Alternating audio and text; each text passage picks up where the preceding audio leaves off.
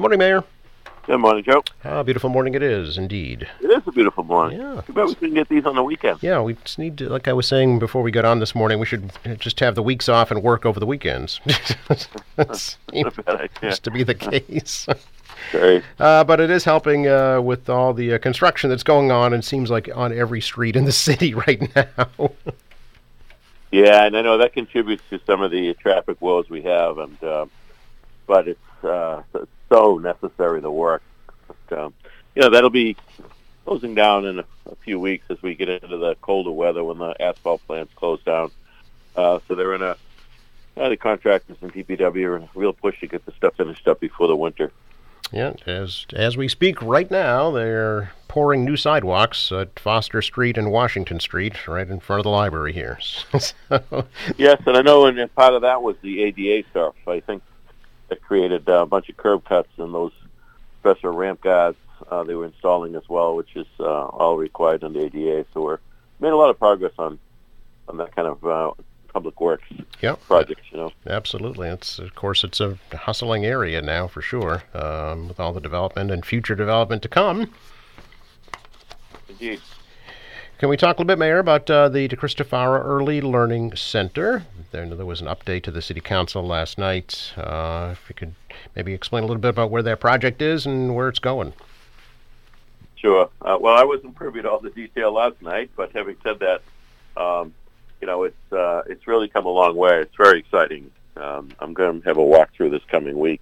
I haven't been there in a while, so the last time I was there, really, it was more when things were gutted out, um, and of course, the building's essentially been rebuilt internally, and uh, it's it's built to meet code and the standards for students with autism.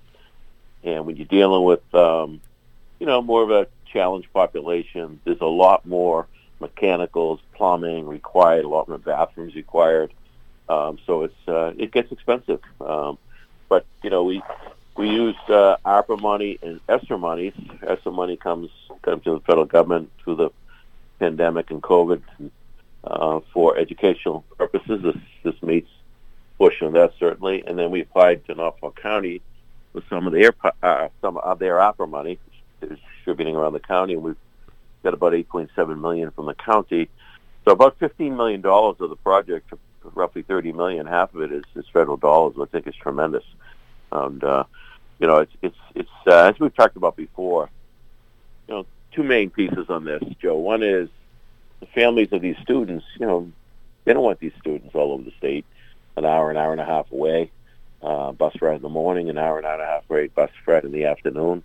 Um, so why not have our own state-of-the-art facility right here in Quincy where the families live? So it's much easier for a parent to get to their child, number one.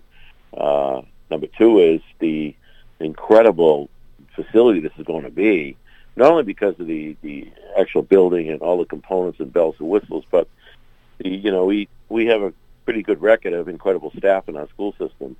And we've had a lot of interest for people wanting to come to school, you know, teach at, at the school uh, which is also tremendous. So as as we kind of ramp this up, in a sense, we'll open this up for tours and people can come in with their families and the children to check things out um, to make sure it meets their standard. And I think they're going to be blown away, quite frankly.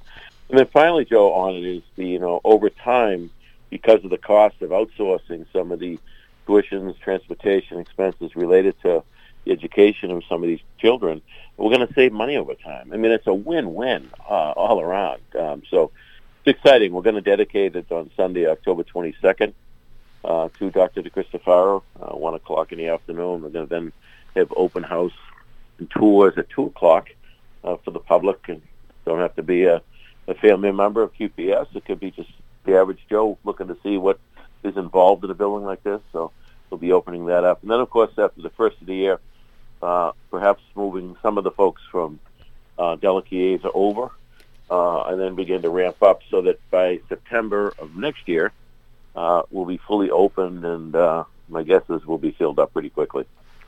So, and it, it, anything that parents uh, of children need to do now if they want their, their students to attend this center? Um, not at this moment, no. Okay. I, I think that um, you'll be hearing from our own school department in the coming weeks to schedule tours. And uh, as I mentioned, there's the open house for the public, but Mhm.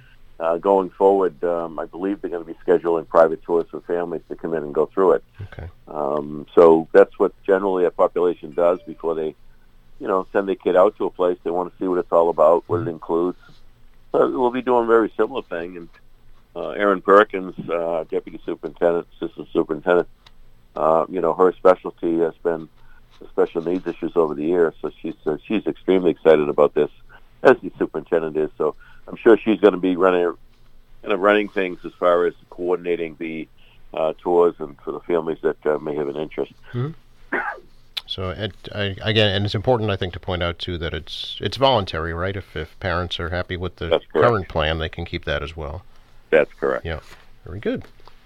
Uh, a couple of resolutions at last night's council meeting involving the administration, Mayor. I thought we could talk about. One was uh, a reinstatement of the Quarry Hills Advisory Committee. Is that something that you think you'd support? Yeah, I, I don't, you know, I haven't read the resolution, Joe, so I always like to take a look at it first. But Mhm. I'll certainly take it under advisement, and I'm no, I'm open to that. And second was uh, requesting a review of zoning ordinances for marijuana establishments. Sure, be happy to take a peek at that as well. Um, I think we've always got to continue to check in on our zoning and how it relates to the quality of life of our city. So, and the city council certainly is uh, controls zoning in the city. So, uh, I'm open to that for sure. Very good. You know what I did want to mention, Mayor? Almost every council meeting I see uh, donation from the Copeland Family Foundation to the DARE program. And last night was particularly notable because it was $10,000. And I don't feel that they get a lot of uh, mention or support for these donations, but they, they make quite a quite a substantial donation uh, over time and probably keep the DARE program going. Yes, and that was that was the family that had the Pepsi plant in Milton. Okay. um, you know, many years ago when the big companies bought out all the locals, and um, I know they uh, did very well financially, but they've been sharing their, um, you know, the wealth, so to speak. And uh, I got to believe there's a connection there between someone on the police and the Copeland family because they have been consistently Yep. Donating to the DARE program in the police department for many, many years. And we're certainly grateful to that. Um, the DARE program does some great work in trying, uh, you know, the prevention side of things when it comes to alcohol and drug use. Um, they started at a very young age. So uh, we're grateful to the to the Copeland Family Trust for sure. Absolutely. And the food truck festival is coming up, and we're hoping for good weather this weekend. It's unbelievable how consistent the uh, on the weekends have been lousy. Tell you, yeah, I mean a lot of work goes into this. It's uh, five bands, and I think they got 25 food trucks lined up. Yep. It's, it's always a great take in the fall, but yeah, we'll be watching the weather. Unfortunately, it doesn't look great right now, but several days away. exactly. Yep. Uh, well, if the trend keeps up, it'll be good news for the uh, the skating rink, Mayor, that you're planning in Quincy Center. Yes, indeed. Uh, another opportunity to liven things up in the downtown, provide the public with an opportunity for public skating. Uh, we're doing this through our district improvement financing. Uh, it's uh, it's a temporary rink that's set up, but it's it is powered up, so it has a cooling in it, so you don't have to completely depend on the weather. Although the weather still has, has plays a major factor in it, um, but to keep the uh, keep the ice from watering down, uh, we, we're excited about it. And I know uh, the merchants in the downtown excited about it as well. Um, you know, the the other day after the Ronan Tynan event, Joe, we had about 700 on the common, and and all the restaurants were jammed afterwards. Um, so, you know, we do these kinds of events. It not only is a great community event where people can come and enjoy, but generally people then go and have something to eat in the downtown, which obviously supports local business. So, um, you know, the vibrancy of the downtown is important to us as a government, but also to uh, our establishments who have worked very hard, particularly through the pandemic, to make it. And we got some real quality restaurants in the downtown. So it's uh, it's going to be fun. It'll be exciting. I know that uh, we're going to be opening it up. I think the the weekend that we put the lights on. Mhm. Um, I think, and uh, of course the school vacation weeks during Christmas and February. I think it'll be well used. Where where would it be actually located? It's going to be over by the General's Bid Beer uh, Bridge on Mc- McConville Way. Oh, okay. The, uh, the parking lot. Yep. Um, that used to have a building on it. Right. That one there. Okay. Hmm. All right. Something new and Get your different. skates ready, Joe. it's, it's been a, it's been a long time. that would not be pretty. yeah, you know the good thing is though, if you and I on skates, we don't have far to fall. this you know? is very true. I always pointed that out every time I fell. For me, it was just pond hockey, though. When I was a kid, there were no such Sure. thing as skating rinks. Yeah. Very different. Thanks for your time, Mayor. Good to talk to you. Enjoy the day. You too. Bye bye.